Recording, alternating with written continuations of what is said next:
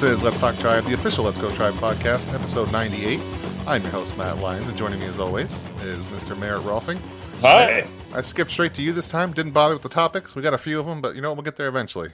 Merritt, we just want to know how you're doing. How's it going? Remember when Al- Alexi Ogando was on the team and I wrote an article in praise of him? I was just reminded of that. You're going to look back at 2018 and look at all these. Remember when this guy was here and I wrote an article about him? That's going to be, that's your mantra for this year, is all these random right. players That's- you had to write about. Dude, that's my mantra for the last, I don't know, how long have we been writing about the Indians now? What, 2012?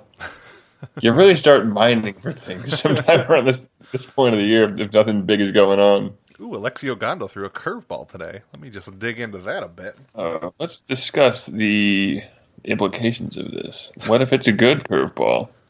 What if it's a bad curveball? And you know, then you get you don't get to write about the things you want to write about, like Lonnie Chisenhall, because he's broken. Because he was he had calves installed; they were beautiful, just shining calves, but they're made of glass. It turns out. Yeah, remember that guy? Remember Lonnie Chisenhall? Oh man! Remember happiness and sunshine and goodness. You know what's interesting is he was turning into literally everything that was promised, or is continues to. He's not like he's dead, but like well, I mean, if you look at his bat, you if you look at his batting line from this year, all 95 plate appearances of it. This is that's basically exactly the, the hitter you expected him to be. You know, 321, 394, 452. You know, some walks, more strikeouts, but mainly just powered by his bat. He probably you know hit, hit what 25 home runs a year. That's a good you know. That's kind of what everyone expected out of him. that's platooning too. Like, I mean, so I guess it's not quite what he was hyped up to be, right? He was supposed to be a star third baseman, but a really, really good platoon bat in right field isn't the worst thing in the world either, unless his I mean, explode. I don't think. I mean, I didn't ever really expect him to become a star of a third baseman. Maybe last was more in line with what he was. Because last year he, he was really hitting lefties and righties really well. Um, we got 12 home runs in half a season's worth of work. Slugging what 521, same exact 126 OPS plus. That's basically the 288, 360, 521. That's that's basically the player you kind of expect him to be Yeah, I mean, and he was that player. And then again, glass calves. got to get those calves from Mike Aviles. I'm telling you. We, I, I think we talked about that before, but we just got to find a way to get them from him. I don't understand why you would have cl- any any part of your body made of glass. It was a really risky decision for Chisenhall, but he It's went ahead just- with it. And, They're again, I'm sure they're gorgeous. You know, like Cinderella's slippers were stylish. They, you know, they were the as they say, Cinderella was the belle of the ball. Does that make any sense? No, because Belle is a di- different Disney princess. that's exactly what they say about Lonnie Chisenhall's calves. They were the, the belle of the calves. They're the belle of the calf ball, calf ball. what? Something like that. You know, Players Weekend was this weekend, Merritt. Were you? I Uh, did. Did you? What would did Chisenhall? Did we even see his jersey? I don't Um, know. Chiz, you know, that's Oh, all. just Chiz. That's lame. Whatever. See, I think Chiz Kid would be better. Chiz like Whiz Kid. I like that. I can get into that. Right. See, that's Anything with good. Chizen is is what I want. I want him to to join in with the rest of us and calling him Chizen anything. The Chizen cannon, the Chizen tray, the Chizen garbage calves, whatever you want to call him. Oh yeah, Chiz and calf, Chiz and glass, you know, all these things. But anyway, it happened. Uh, Mike Clevenger went, went all in with it. Um, I think of anybody, he was the one who took it the most. Well, I mean, clearly because his ca- his calves, his cleats a few weeks ago, he had some and got fined, so he was he Mm-hmm. was all ready for this, and he leaned way into his hippie aesthetic. He had Jimi Hendrix cleats. He had posts on Twitter with like Jimi Hendrix quotes. I don't think anybody did it quite up like Mike Clevenger did. He had his um, uh, his mitt even was colored, which I don't even know if that's legal even on Players Weekend, but he did it anyway.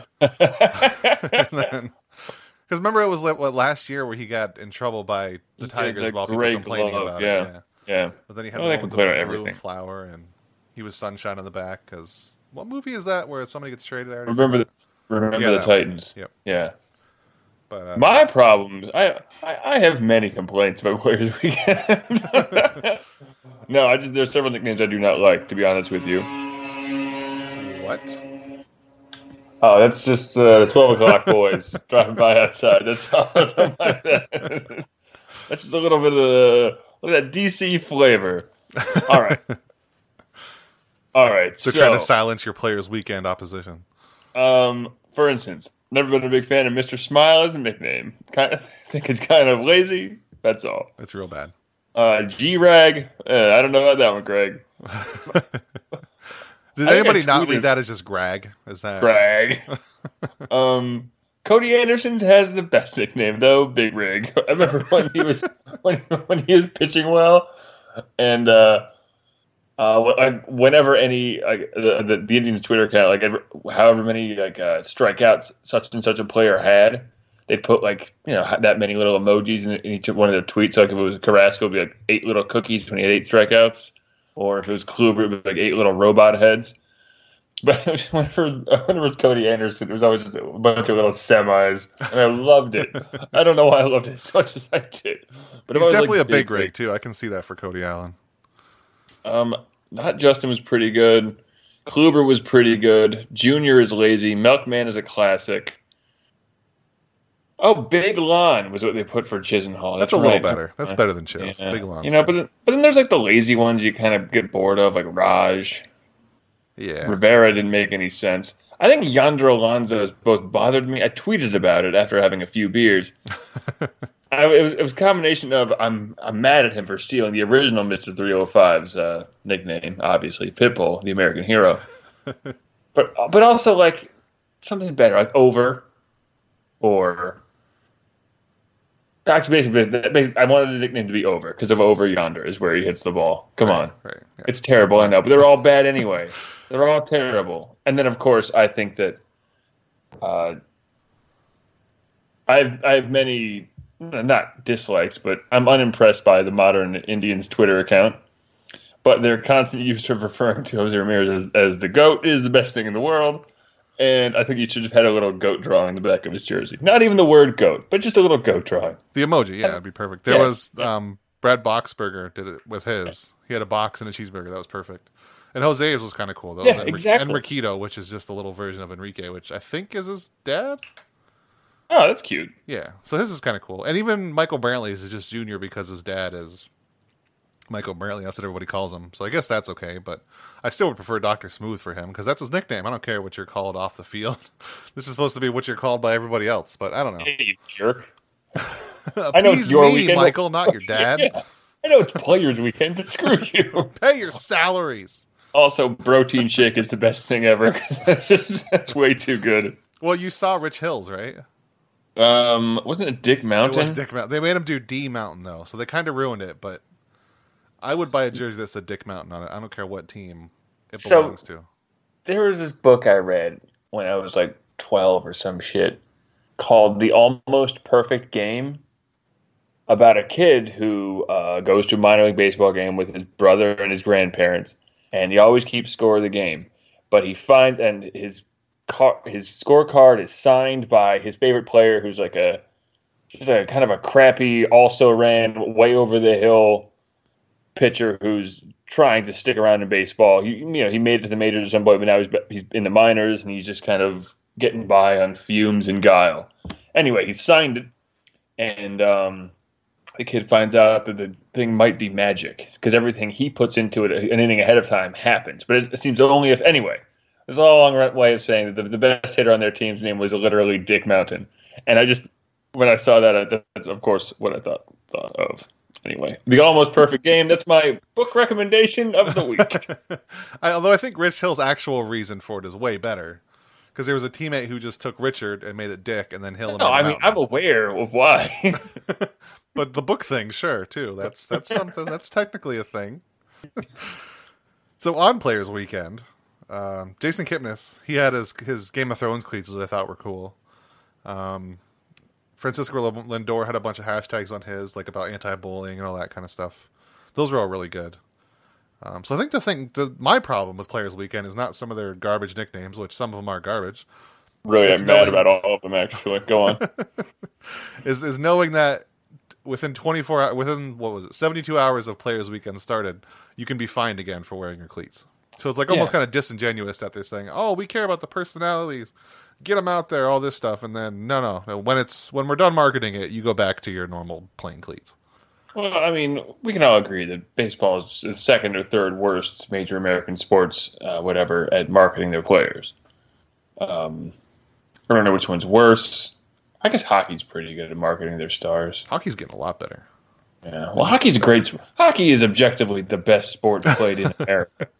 it's just it's exhausting to watch sometimes, and to be honest, mid-season or regular season and playoff hockey is one of the most you know divergent level types of play in the world. But anyway, I lost my train of thought. Oh yeah, football is terrible at marketing their stars. They just they just market the most milk toast, boring nothings. Like I'm a Raiders fan, but I just Derek Carr is boring, and he should not be the face of any advertising campaign.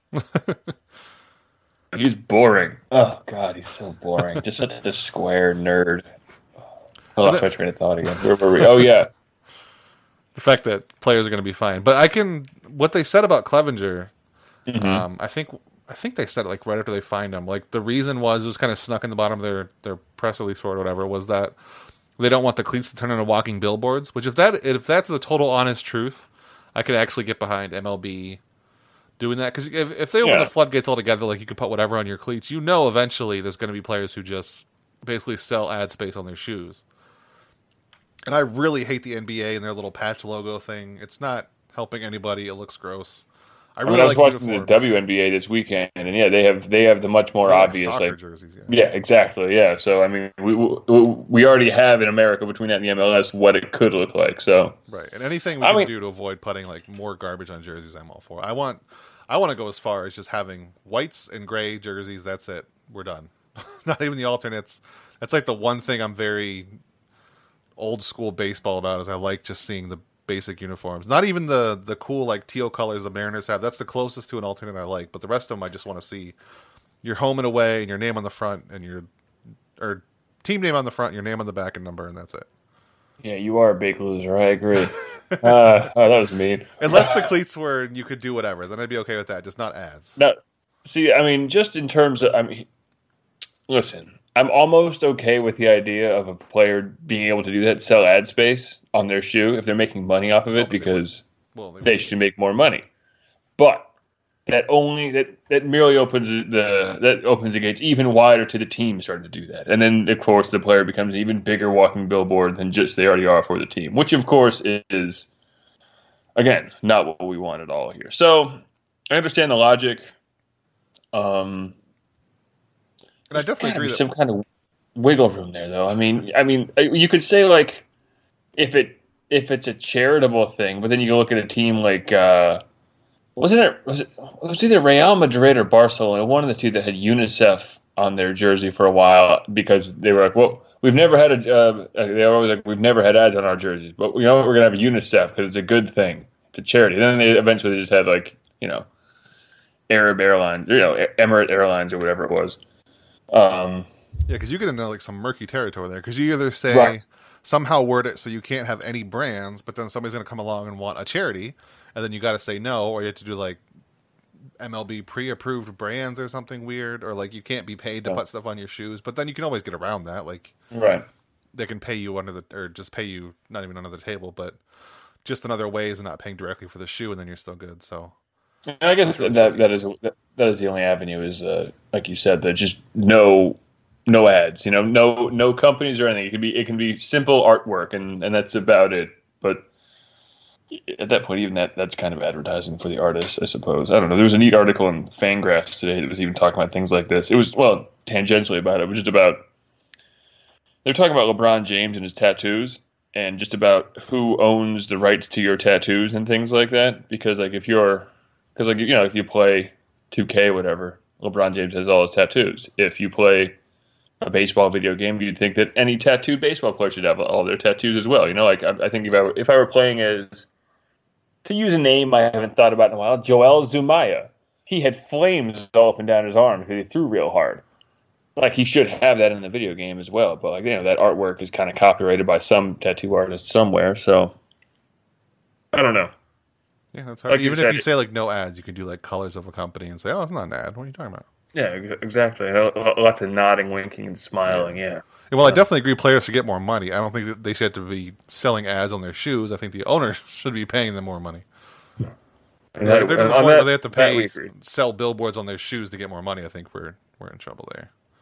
I mean, look at the NBA. I mean, they say, "Oh, we're not making any money," and I'm like, "Eat my butt! You're not making any money." And then also, they're just going to put more ads on. You know, I mean, Manchester United is what the most profitable team in the world, Right. and also they have at this point, I think the ugliest jersey in Premier League uh, football right now. It's because it has the big stupid Chevy logo on it. Like, ugh, at least the AIG logo was was tasteful, if disgusting, because AIG also helped destroy the American economy.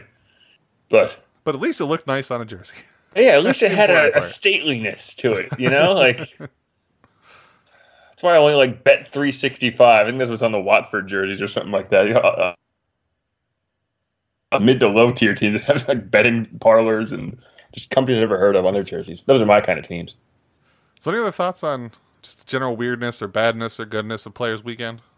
I That mean, was my only I thought liked, about the cleats. I liked it. I just I wish there were things that seemed a little contrived that I wish were a little more, you know, genuine. You know, like they had the camera down in the dugout and like it. it I, I- don't know. The, the the players were enjoying being on camera all the time, but it almost felt like they were. To- it was almost like a hey, you know, there's a camera here. You know, p- play up and make a big hit or something like that, or, or something. I don't know. It just seemed like they were being a little more boisterous than they would normally be when, when you know that's how baseball should be. You know, it's like I'm, I'm, I'm thinking back to during the All Star game when they when they had a, they had mic'd up uh, Francisco Lindor, and I don't know, just the, the whole atmosphere around that game was just very playful and, and silly. You know, I mean, yeah, obviously they should take take it a little bit seriously because I don't know, it's good to take things seriously, I guess, but at the same time, it's just I think that that, that seeming at least to me, contrived energy that surrounded the whole weekend.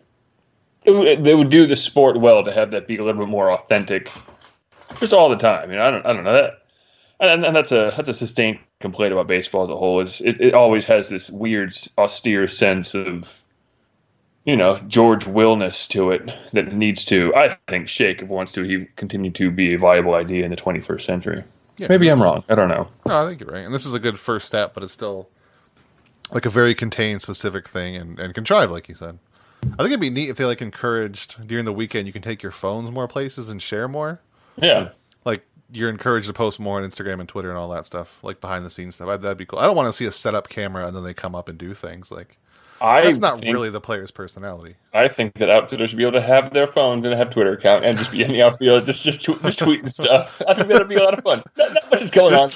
Like laying on their backs, arms full extended in the air, just typing away on their phone. Like, I'm just I'm just thinking back to uh, I went to a, a Nationals game a couple weeks ago, and uh, Bryce Harper was playing center field for a couple uh, for like the, most of the game, and it was an expert move by the manager because the ball was never once hit to Bryce Harper the entire game. so you know his defense was sterling, and maybe one pop fly or something like that. So, but that's a lot of time to kill, and you're standing in the outfield. I think we can all remember back when we played little league. Because, well, at least me, I was terrible, so I got stuck in the outfield. You have a lot of time to pick a lot of grass.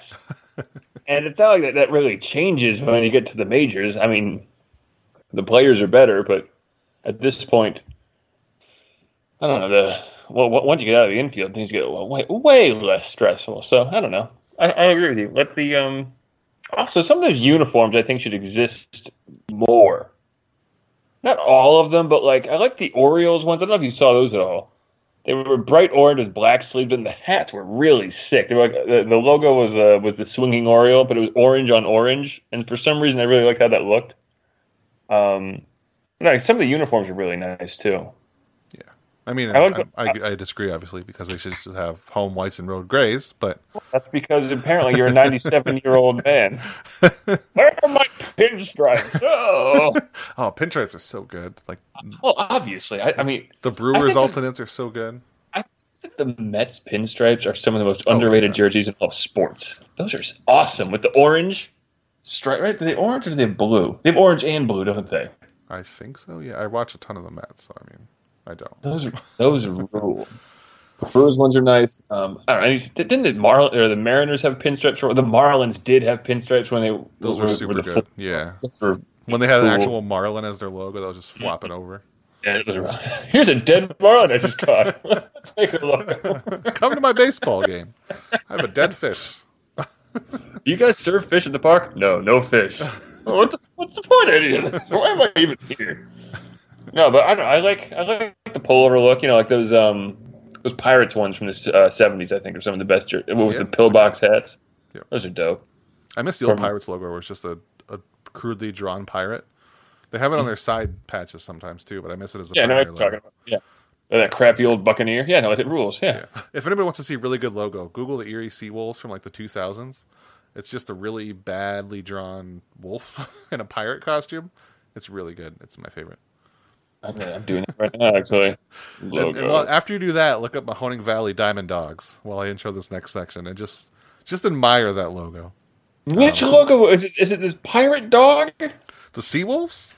Yeah. All right, we'll take a little aside here and go on logo thing here. Because we got the we got this. Is it this one? Because they, they got this pirate dog. They got this. this, this So the new pirate dog has that E at the top, and it looks like a nice, you know, not that one. No, that one's dumb. The other one, the one that isn't symmetrical, um, this throwback looking one. there's like crossbone behind it. yes, Yes, that's the one. That's such Yeah, a good logo. good. That's really a good logo. And then there's one where it doesn't have a head or anything, and it's howling. I don't know why. There's one here that's just it's a dog's skull, and then it has and then has bats, but the handles of the bats are like a, a cutlass handle. Oh, that's great. Now you to Oh, take a minute another- and prepare for this one. Um, look up. Oh, I forgot the name. I just said it. Diamond Dogs. Diamond Dogs. What is that? Well, the Diamond Dogs are the group that Big Boss formed in uh, in the That Metal Gear. Solid series. Hold on. I gotta find this because I need you to see this. Live they were a uh, you know they were an, an, an- extra Oh, okay. they were a paramilitary group, and they um. All right. Anybody listening at home? Mohawk Valley Diamond Dogs. Merritt, I want you to look it up. Diamond Dogs, and all I got was stuff. in Metal Gear So do Mohawk Valley. Mohawk, Mohawk Valley. Valley Diamond Dogs. This is in the PGCBL. It's the very first one, and it's the one you're thinking. Oh, that's awesome. Wait, so you- I don't understand this. He's got a, it's a dog, and he's got a giant bone for a bat, and what appears to be a miner's helmet. Oh, no, they're not a minor league team. He's just he just has a miner's helmet. And he's shooting a, some sort of laser at this ball. I assume to make it hover there, and so he can swing and easily hit a home run. Now you're missing the diamond earring, which is sparkling. Oh shoot! Yeah, he's got a diamond earring and a diamond necklace. Oh diamond no! studded necklace, and it's drawn. It's it's paint. That's all it is. It's just some kids drawing like. This is one paint. of the greatest logos in sports history. So if you click view image on the first Google result, it's some guy says, "I'll design a better logo for free. Please consider." That's the only comment on the logo. Hell yeah! It's so great. And if you look like on their official stuff, like they do good, like decent promotional stuff, and then it's just that logo just sitting there, so staring good. you in the face in the middle of their because they were the champions last year. The hell's a Jamestown jammer? What's a jammer? That whole league is full of good ones. you know, minor league baseball rules. That's There's not some- even minor league. That's independent league. Oh, That's the kind of teams I get to watch around here. Anyway, rules. What's the team that turned into the Brats, the Wisconsin Brats? What was the team that did that this year? I don't know. Anyway, continue while I Google pictures of bratwursts. So Jason Kipnis, the Indians technically played this week. God, pictures of bratwursts. There's so many of them. Kipnis wearing his Game of Thrones cleats that he had from Players Weekend. He went four for five on Sunday with an inside the park home run. So clearly that means he's better. He's fixed. Um, he's not going to be batting below the Mendoza line anymore. We're all saved. Indians going to win the World Series. Um, Tito basically said before the game, before that even happened, um, he said, "quote We've talked about everything as we're supposed to do. I know it sounds good on paper, and even it sounds good to me on paper. There are things other to consider. There's other things you have to consider about other than just numbers. So that's probably why he stayed where he is, which is a really big non-answer. It's just saying there's other things. Don't worry about it. It's he's not moving off second base is basically what Tito's getting at there. Um, said that uh, his biggest issue has always been his hands this season, trying to figure out where to put him to hit the ball. And he figured it out the night before with a rolled up magazine, and apparently that that worked. Um, and we are absolutely only hearing about that because he went four for five. If he happened to go hitless, we never hear about that. If he goes hitless for another like half dozen games, we won't hear about it again. But suddenly he he swung a magazine. He's fixed now. Um, Merritt, what do we think about Jason Kipnis here? He's not going anywhere. They're not moving Jose Ramirez off third. They're not going to move Kipnis off second. Um, we're pretty much stuck with him for better or worse. Well, we all know what that also means, don't we? Uh, less Yandy Diaz, which of course we're all sad about. I don't know, man. I mean, listen, it's it's amazing the how one little thing can make such a huge difference in baseball. I mean, I think back of uh, the most obvious example of this is Jose Bautista, who made a slight adjustment to to his, I think, to his stride uh, in September of twenty. What was the year before he had four, uh, fifty four home runs? Um, but if you look at his numbers in, let's see, Jose Bautista, I gotta use use the Google. But if you look at his numbers that in that September, he hit like twelve home runs or something. That's when he changes his stride a little bit. Yeah, he, and again, it, it, it helped with his timing and it helped with all this other stuff. Like there's a you know again there's a reason people didn't give up on him all this time. But it was um let's see if it, so yeah in 2009 he hit like eight hundred or something like that in September alone. Um, it seems like so long ago now. Wait, I was gonna say 2010. But, is that when he hit the 54? Was it that long ago? Yeah, in 20. Yeah, right. What? that was like four years ago. I know it's um, oof, yeesh. Anyway, slowly dying. Uh, no, time, man. It keeps on doing that thing. I hate when it does this. But but suffice to say, like it's he had ten home runs in September, October. So he made the small adjustment, and his OPS jumped 400 points. Um, I don't know. May, maybe it's it's not out of the realm of possibility, but he just Kipnis has been so terrible all year. How many games Fine. do we need to know? you think? Like, are you are you satisfied after one game? Like, clearly he's fixed it. No, you need God, like a no. Weeks? He, okay. he was hitting against a man I've never heard of and a bunch of other garbage. like I don't, I don't, mean to belittle the, the the pitchers of the Royals. They're better than I've ever been at anything, probably. Although I don't know, I, I don't know. It's a, it's a hard thing to say because they're bad at being major leaguers. So, um, and I've never even had to do that. So checkmate. Uh, but you, you haven't lost any games in the majors. That's all I'm saying. You know, I'm I'm I've never even given a hit, buddy. All right. uh, so I don't know. Again, it's a bunch of bad pitchers, and if he if if he thinks this is what it worked, I don't know what took him so long. Um, again, maybe it's one of those things you just don't notice for a long time. And he said that his brother called him and noted something. Also, his brother's a real asshole for taking this long to call him and tell him that. Brothers are the worst. let me tell you. yeah, I saw you struggling for a month. I saw this thing. I was laughing. It was great. Anyway, do this, and you'll be much better. Thanks, jerk. But no, he's got what a month now. I mean, yeah, if if for the next month he hits not even great, but you know, just post like a because like you know after I read that I went and go go look at his splits from month to month and first half, second half, and there's no real demonstrative difference between his first half and his second half. He's just kind of been the same. Twenty percent right? worse than average hitter. Um, pretty much all year. He's had small blips where it seems better, and again, he he got to hit against a bad team. That's I wrote an article about that back in I don't know a couple a couple weeks ago. Like, how can we really judge a lot of these the pitching performances we're seeing out of these guys because they're they're again they're pitching against you know very I don't know how good Shane Bieber really is. If you go with people he's been starting against, they're just not very good at all.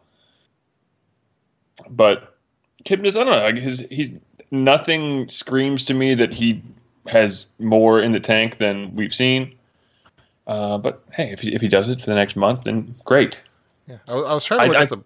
Oh, go ahead. I figured they weren't going to go anywhere from him. You know, like, like they're not, they weren't going to pick anyone else up, and they're not going to play Yandy Diaz, and we're stuck with Melky Cabrera somehow, some way.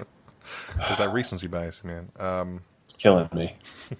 but I tried to look at like every little thing mm-hmm. that, could, that could change for Kipnis from year to year. And like if you look at the pitches that's thrown to him, where he's swinging, when he's swinging, like all of his contact rates are the same. He's done the same against every other pitch. He's a little worse against cutters this year, but it's not like people are throwing him a ton. So there's no like way he's being attacked. Right. He's just not hitting good, which I don't know if that's good or bad. Maybe it is just his hands, and maybe there's something where he can start driving the ball a little better, and that's all he needs. But I mean, he's still hitting the ball just as hard as he did before. He's got a little bit lower BABIP, and he's walking more now. Um, so it's just really bizarre how he's just just hitting worse. That's like the only answer to it. He's just not hitting. I mean, is it you know it's it's like we're seeing a very similar thing in Bryce Harper with the Nationals, where he's just been bad like all year, but he's just not like he's still having a good year. You know, he, had an OP on base of like 350. He's still slugging like 480 or something like that. So like he, even if you look at his numbers, it's it's it's going to look worse than normal, but it's not going to be bad. But yeah, like you said, it's just is he I don't know. This is the thing. I'm sure everyone who's written, who writes for Let's Go Tribe, anyone who even thinks about the Indians in a more than casual sense, has looked into the stats of Jason Kipnis, gone, "What? Why? What? Like he's more patient. Like that's the thing. He's right, more. He should patient. be better this year. he's worse. making more contact. Um, he's swinging and missing less. Like it's just, it's so strange across the board. It's just, I don't know. Nothing screams to you, and yet maybe it's just maybe it's all just bad luck. I mean, yeah, what is bad? His BABIP is 50 points below his career average. So yeah. I don't know. I always do the lazy thing of add 50 to all his to to, to his, all the numbers in his slash line. Then Alex looks pretty, you know, respectable at least. And I've grown to just expect that they're they're just going by the hot hand and whatever. But maybe that's what they're seeing. Maybe they they understand that this is just some kind of luck, and they're really hoping he's going to snap out of it at the right time. Um, um, I mean, and, and part of it too may, maybe it, I, and I, I, mentioned this in that article I wrote uh, about him and Brantley a couple weeks ago. It's about sample sizes and knowing, you know, how to judge a player. I mean, maybe this is just yet, yet another piece of it, of evidence of shifts taking away, you know, the the margins where a player existed in one way or another. You know what I mean? Like maybe there's just hits. Like I, I the, data is out there. I've seen pictures of it from you know guys who work in in you know MLB advanced media and stuff of like how of, of where guys are shifted on and where hits disappear to and things like that. We, we don't have access to this data, unfortunately, which is frustrating. But maybe there's something to that. Maybe he's just the the defensive positioning on him has gotten so good that the places where his hits usually fall are now gone, and they're now players. And just combined with the increased athleticism across the game. Maybe the margins are just smaller for him, and he just is what he's always been a slightly above average player. But when defenses on average are maybe just better than slightly above average, he becomes much worse than average. So I don't know. That's maybe something to think about too. I, I, I mentioned that with Brantley. Um, you know how ground balls are becoming less and less of a thing that becomes a hit with each passing year. Maybe that's I mean, Kipnis is hitting less ground balls too, is a thing. So it's a little confusing. But maybe even with the fly balls and line drives, the players are now there as opposed to being, you know, elsewhere. Yeah, I, I like your your idea about margins. It's just a slim margin for him because he's he's never been like a terribly not terribly great, but a super great player. He's always been sort of decent enough and above average. And mm-hmm. if we're doing even just these minor shifts that knock everybody down a slight notch, like his going down just a tiny bit is maybe an 86 WRC plus player. I don't know. I guess. Yeah, I mean, I mean, his best year ever was what 124. Yeah, 127. Right. Well, yeah, that one. That's but like, if you look, yeah, but if we know, like, I think baseball shifted more in the first three weeks of the, of the, season this year than they did in all of 2015. So you know, it's it's something crazy like that. that, There's everyone shifts all the time. You know, defenses are constantly just maneuvering around, and between that, the ground ball is disappearing as a whole. Um, the ball not flying as well this year too is a thing I think people aren't really talking about it quite as much. Like you know, home run rate is down. You know, not a huge amount, but it's down. I mean, last year was record setting, but home run rate is still down this year. So um, it's something I was talking about with uh, Yonder Alonso as well. Maybe some of the fly balls that would have gone over the fence for Kipnis are now just warning track shots or things of that nature. So I don't know. Again, pitchers get, are getting better every year too. So, so what's your feeling on on the fact that he's here and he's going to be in the playoffs? Is this something to super be worried about, or I mean, do they need to rush out right away and find something or anything to replace? Well, they're not going to, but yeah, should no, I, I mean, there's there's things I'd prefer they did, but they're not going to do them. So. Right. I don't know. I've I've always subscribed to the the, person, the the point of view of if there's nothing you can do about it, there's no sense in worrying about it he's going to be out there. Uh, again, maybe this hand adjustment is going to be the big key that unlocks you know his greatness again. Yeah, that, but, that's basically what my article was. I wrote today about Jason Kipnis, the fact that he's going to stick around. I just said the sooner you accept it, the happier you'll be. Because if yeah, you look around like Let's Go Tribe game threads and post, like it's just all hating Jason Kipnis. And at this point, what's the point? He's not going anywhere. It doesn't matter. Um, no, I know. I mean, you can be mad that every, Yandy Diaz he's blocking every, Yandy Diaz, but that's about it every team needs a needs its scapegoats every year. We we've always all had them. Um, every season, I think I could probably look look at it and just and, and find the guy who I decided that year was, you know, the the reason the team didn't do better than they could have. Brian Shaw carried that torch just like a hero. He's just a champion of getting blamed for things that were not his fault for his entire Indians career, pretty much. You know, get before that, I don't know. I, I can't even think back that far at this point. I mean, Michael Martinez is those same Brian Shaw years, but he Michael it was his Martinez. fault. It wasn't a scapegoat. He was just bad. True. and I Um, looked at poor I Brian Shaw today. He is not. It is not Oh, going so good for him still. His ERA mean, is yeah. down to six something, but poor man. I mean, who would have thought that a guy who relies on a pitch that breaks would to throw seventy five percent of the time would suffer in Chicago or in Colorado? Weird how that works. No one, no one saw that coming. This, Now, the Indians have their own. Um, so his bullpen friend back there, Cody Allen. Um, For the longest time, it was Shalin out in the back of the bullpen. Everybody was angry at both of them. Sometimes people understood Cody Allen was so good, but this year Cody Allen is not so good. Um, four earned runs in his last three innings. That includes the back-to-back home runs on Saturday night against the Twins or against the Royals, which was just depressing. It was a total of four pitches in that game for Cody. That had to be. I saw that. I saw that dude worst. Ryan O'Hearn in the in uh, single A baseball like like uh, two dozen times. My nickname for him was Big Hoss, and I heckled him mercilessly. no, no, I didn't heckle him because I was a big Legends fan. So I cheered him on vociferously. I bellowed his name. I I remember. hit- Speaking of heckling, when Michael Trout or Michael Trout, when Mike Trout was a rookie, I was at an Indians game with him there, and I was sitting in uh, the bleachers, and I remember people yelling at him. Sometimes I think that's what that's what spurred him on to be so good. So you're welcome. Mm-hmm. The people in front of me in the bleachers are the reason Mike Trout is so good at baseball. Is because they were They, they did it, baby. at him. You're But welcome, anyway. Hey, hey, we got we, we got we got a, a, one of the greatest of all time because of those idiots. But what is this Cody Allen going on here? He's he's I not good. Because I wrote about this a couple weeks ago, didn't I? Just about how he's suffering. Mhm. All the numbers don't tell you a whole lot. His ground ball rate is down, but it was down last year too. Fly ball rate is career high. Well, there's these are the things, Matt. I think what I discovered was that his curveball is either not breaking as much as it used to, or else he's locating it higher in the zone. Either way, that's batting practice, you know. Yeah. So, yeah, maybe he's bad. I mean, maybe he's just bad now. That that's just how it it happens with relievers, you know. Like I mean, it happens with any player. Really, they just become bad. He's, but and it happens at I mean, just happened with Brian Shaw. Yes, he went to Colorado, which doesn't help at all. But again, maybe this is just it for Cody Allen. Maybe last year was his last pretty good year. He's been, I think, something short of an elite closer for three years now. I'd say 2014 to 2017, I guess, would be his. Oh yeah, for sure. Yeah, I mean, you, you give him, he's got a 262 ERA over that stretch, uh, but striking out 12 for every three walks.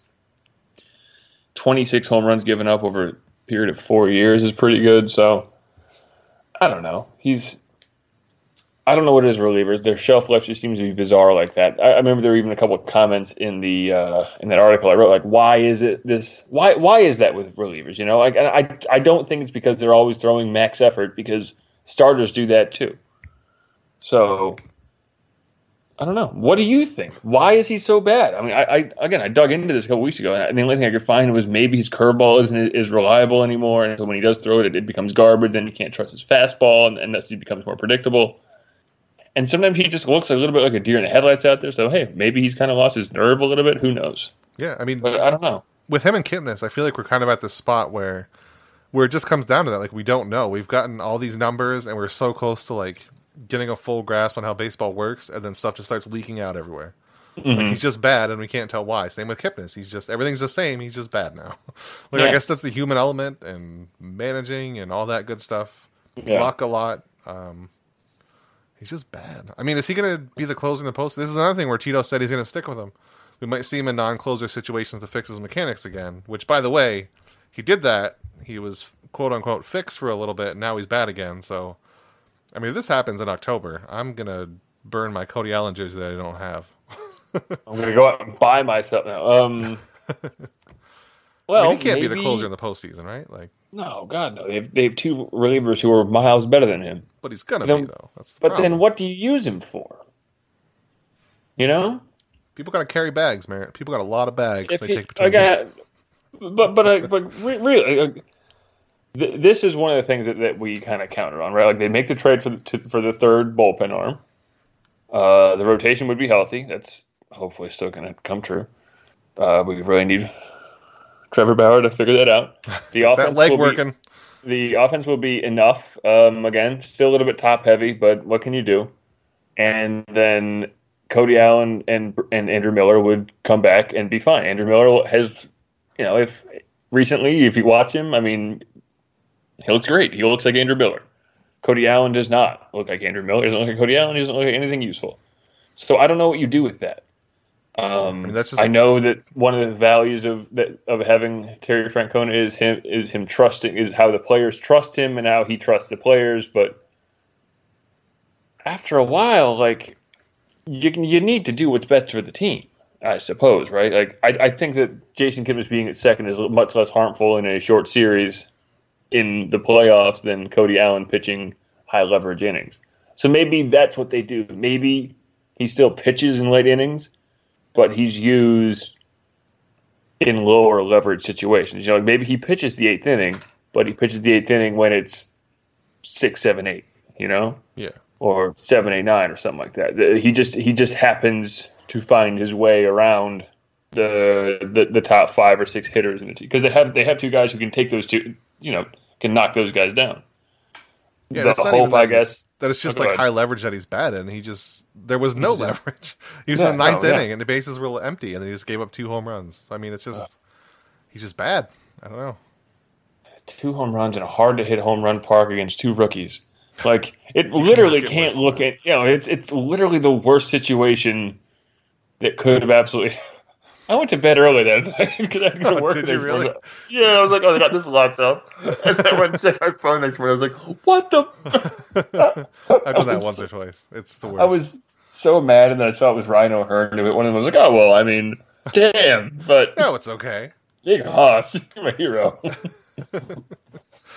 So when Cody Allen's gone this year, so we can look ahead Mm-hmm. to to the non Cody Allen 2019 because schedules were released. Um, the Indians they open their next season in Minnesota of all places on March 28th. They come to DC, so I'm very happy. I'm going to go to the series there and in Baltimore. That's right, people. Woo, me Watch it. benefiting. DC's the last series of the year, right?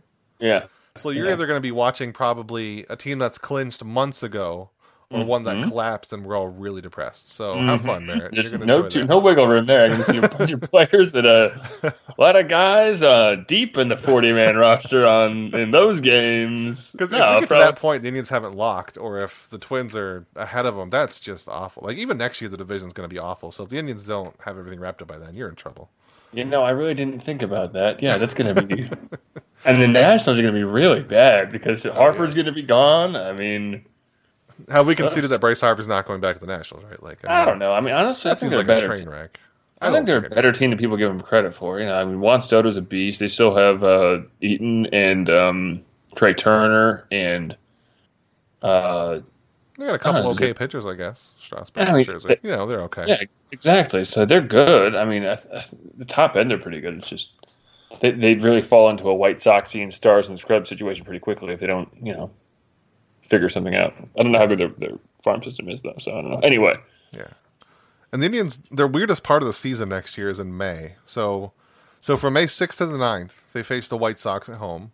Mhm. May 10th to the 12th, they fly to the West Coast and face Oakland. And then 13th and 14th, they go to Chicago and face the White Sox. So that's going to be a rough series. That's like in the middle of two weeks straight of games. So in the middle of May, we're going to get some awful baseball, I, I think, even though we're playing wait, explain that to me again. I need to look at this real Right. quick. So look in May. May 6th to 9th, they play Chicago at home. May 10th to the 12th, they go to Oakland. And May 13th to the 14th, they go to Chicago and play the White Sox again. No travel days in there. They just play a lot, Oh wow, you're right. right? That trip to Oakland sure does suck. I was just looking at the schedule, like, wait a minute, there's no travel days here, and because oh, don't you usually do like a West Coast trip and get all the teams then? Like they're not doing Yeah. that. The Mariners are early yeah. on in the season. yeah, yeah, that's how they started this this past year, or this current year rather. Right. It's just all over the place. So Also, really it's a, it's a two game series in Chicago. Yep. Got to go to Chicago for that. Can't miss it. That doesn't make any sense at all. And then they have a nice long homestand against Baltimore, Oakland, and Tampa. That's nice. And also remember, they start the season in Minnesota, so there's going to be some snow delays. So there's going to be some makeup games somewhere in there. Which Oh, just the fact they're opening in Minnesota is so dumb. The fact that Minnesota doesn't have a dome is so dumb. I just feel like computers can figure that because this used to all be done by by by this couple, right? Like they, Right. they do the entire uh, thing. There's got to be a way where you can type in the computer. Okay, computer. All early season games should either be in domes or in the south for the first two or three weeks of the season. Figure it out, you stupid computer. Have There's we considered that maybe Major League Baseball is just too scared to tell the computers that at this point? Like they've gotten too smart and they're just frightened to backtalk the computers? What are they going to do? Just schedule all the games in the Atlantic Ocean? I mean, they could, I guess. You got to listen to the computer if it tells you where to play. You can play in the middle of the Atlantic Ocean. all all games on top of the Pacific garbage patch. Oh, all right. I guess it's a good way to expand a fan base to fish. I think I secretly know. somewhere the Major League computers are like on the verge of Terminator, and they know it, and they know if they try to change the schedule, that's just going to set it off. Because that's the only explanation for not having something smarter than starting the season in Minnesota and this weird trip in the middle of May.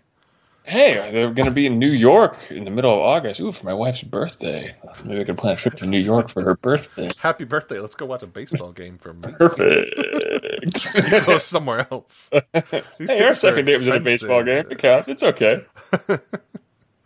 First date, something. I don't know. Whatever. Anyway, That's the schedule It's-. It's- I mean, we've got the All Star game too, of course, in Cleveland.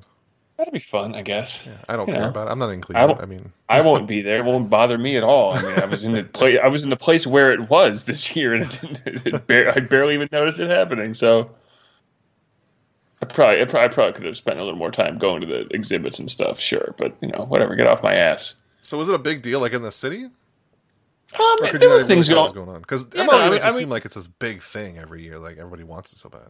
I mean, there was a thing down at the convention center, but there's always something going on down at the convention center. It was more obvious that like uh, was going on the week before, um, and then there were banners up and stuff. But like, no, not not really. No, the traffic wasn't any heavier than normal that day.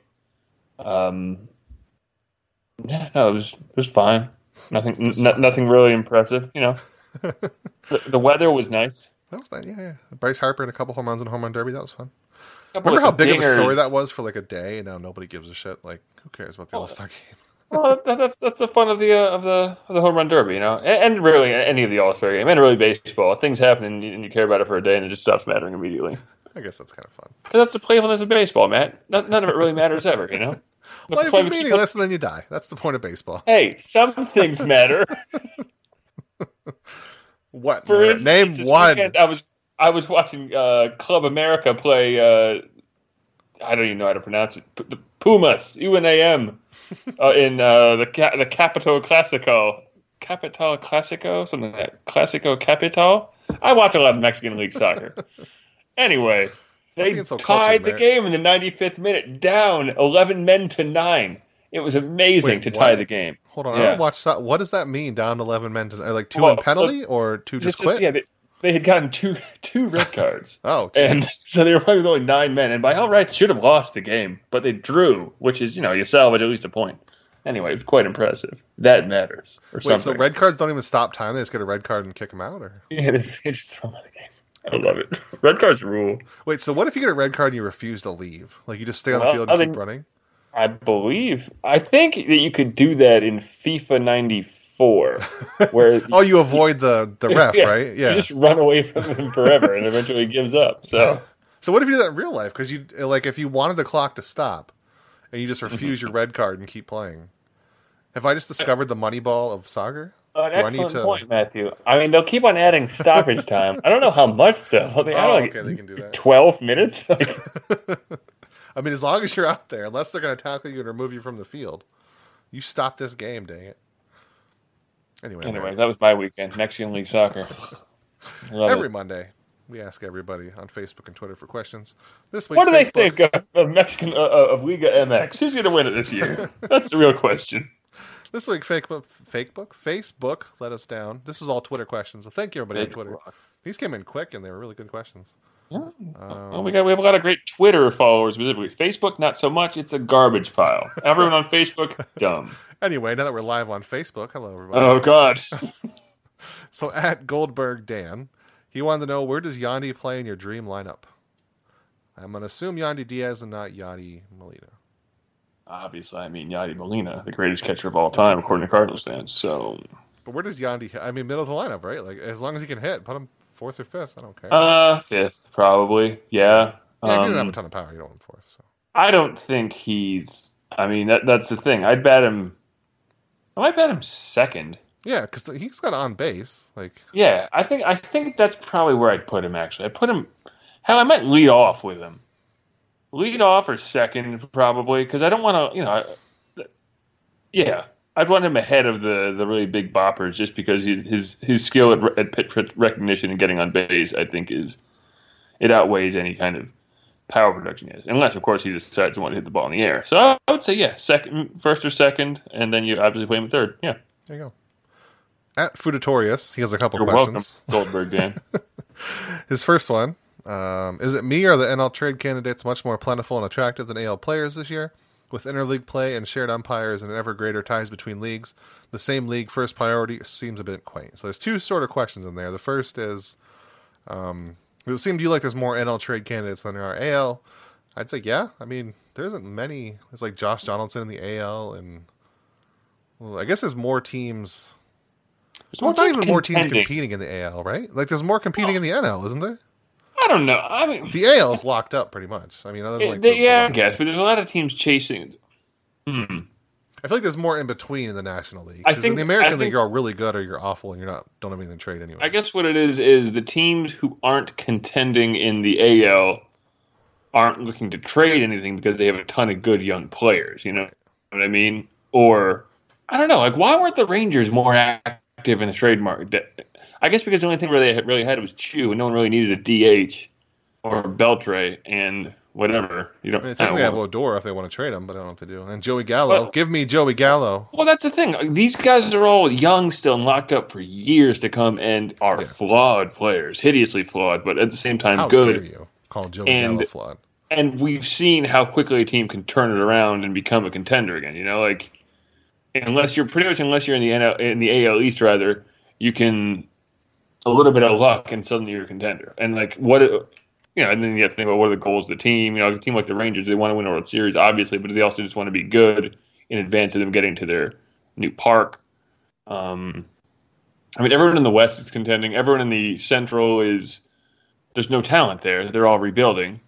The only guys who could have been traded away, they just you know were either Miguel Cabrera, he got hurt, or um, so no, yeah, maybe it's just because it's a combination of um, it's just it's just where talent is that is also too expensive and too old to be a part of the next um, good team. I guess you know, like everyone in the in the AL is in the middle of a rebuild or is contending. So. I can see that. and what about the the second half of this year, the uh, interleague play? Basically, how there's no difference anymore. They still have the same league first priority, which seems a little weird. Which I agree with. No, he's right. I mean, uh, I like it because it's a silly, quaint thing. I don't know. I don't know. And sometimes you just go, "Oh, baseball, you stupid, you stupid, you pile of anachronisms. What are you doing? Why? Why are you?" So I would rather just go one way or the other with the interleague stuff. Like make them more separated, like reduce interleague play as much as possible, or just give everybody a DH and just call them the same thing. I, I always like the idea of just having the the geographical rival and have that be the only real interleague you play. You know? Yeah. Oh, I love that. Yeah. I mean, uh, you, you get some weird ones like obviously you have the, the Vetter Cup, and you have the Braves and the and the Red Sox. But everyone else pretty much has a geographical rival that they can work with.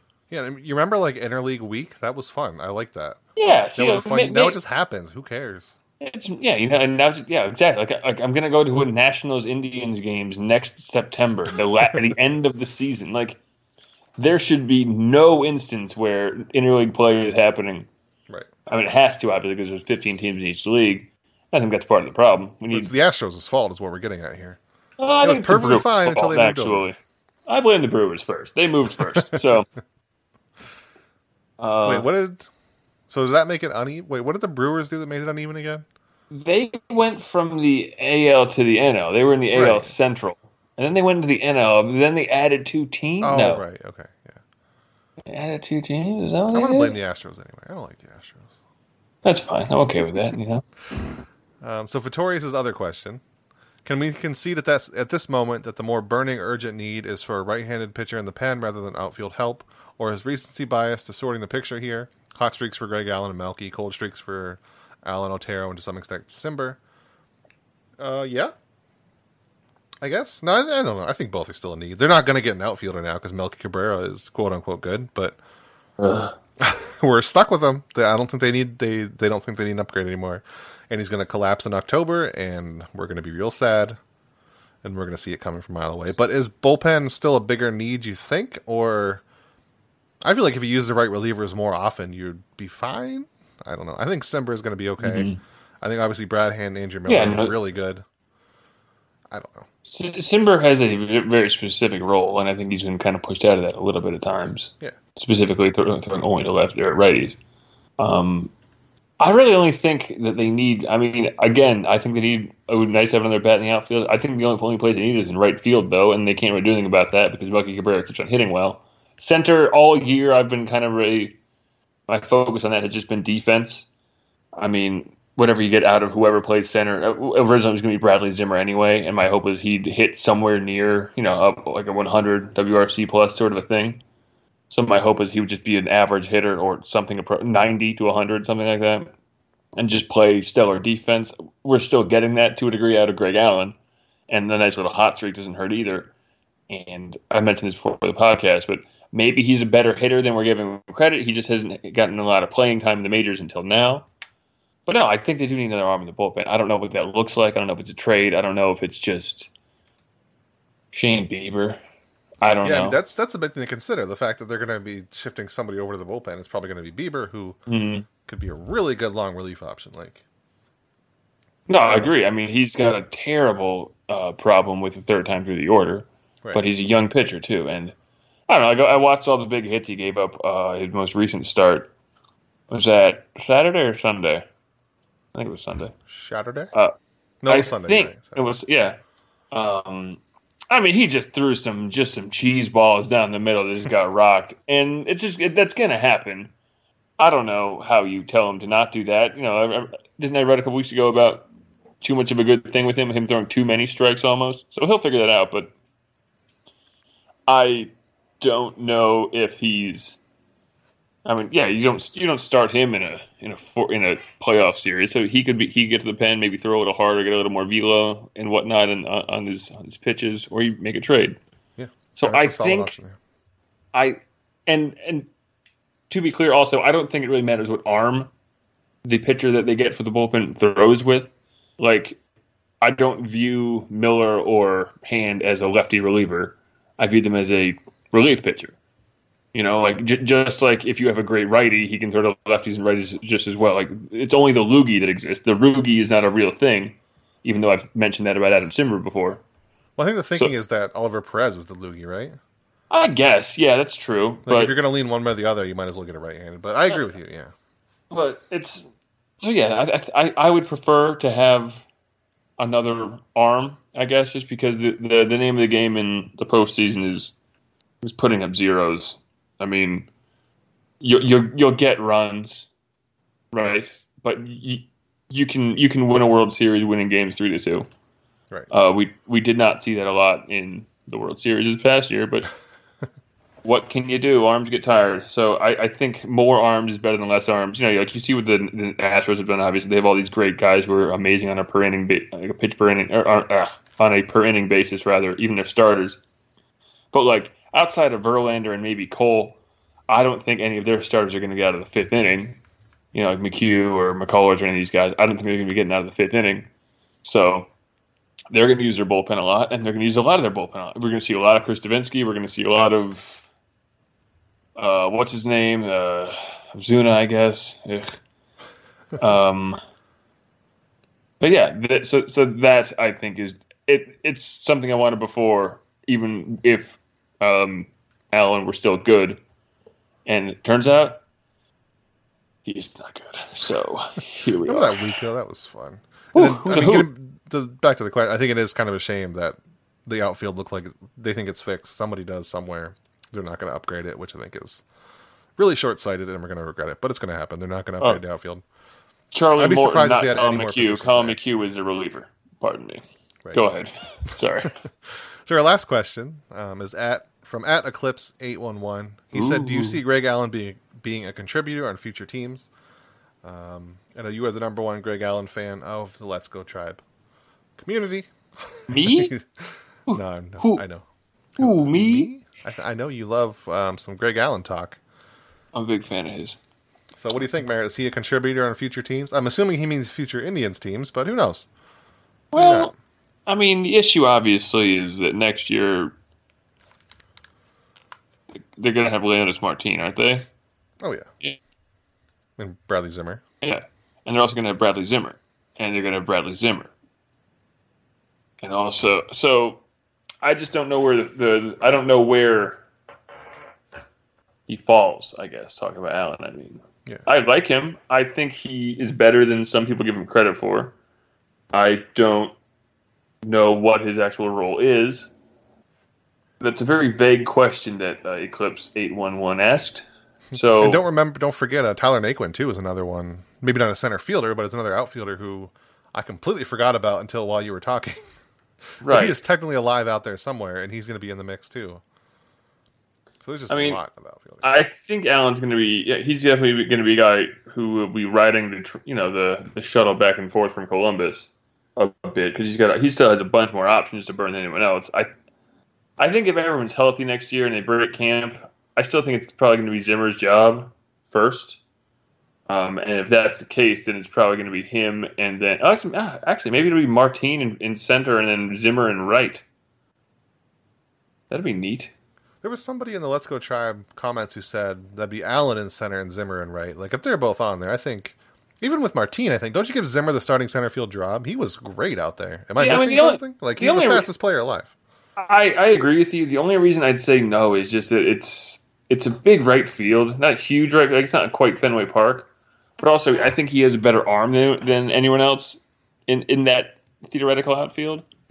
So that's I think why you give it to Zimmer. Um, the only issue there is you know just having too many center fielders can always be a bad thing. We saw what happened with Mike Cameron and um, Carlos Beltran many years ago. You know, guys don't know who the boss is and so they don't call each other off.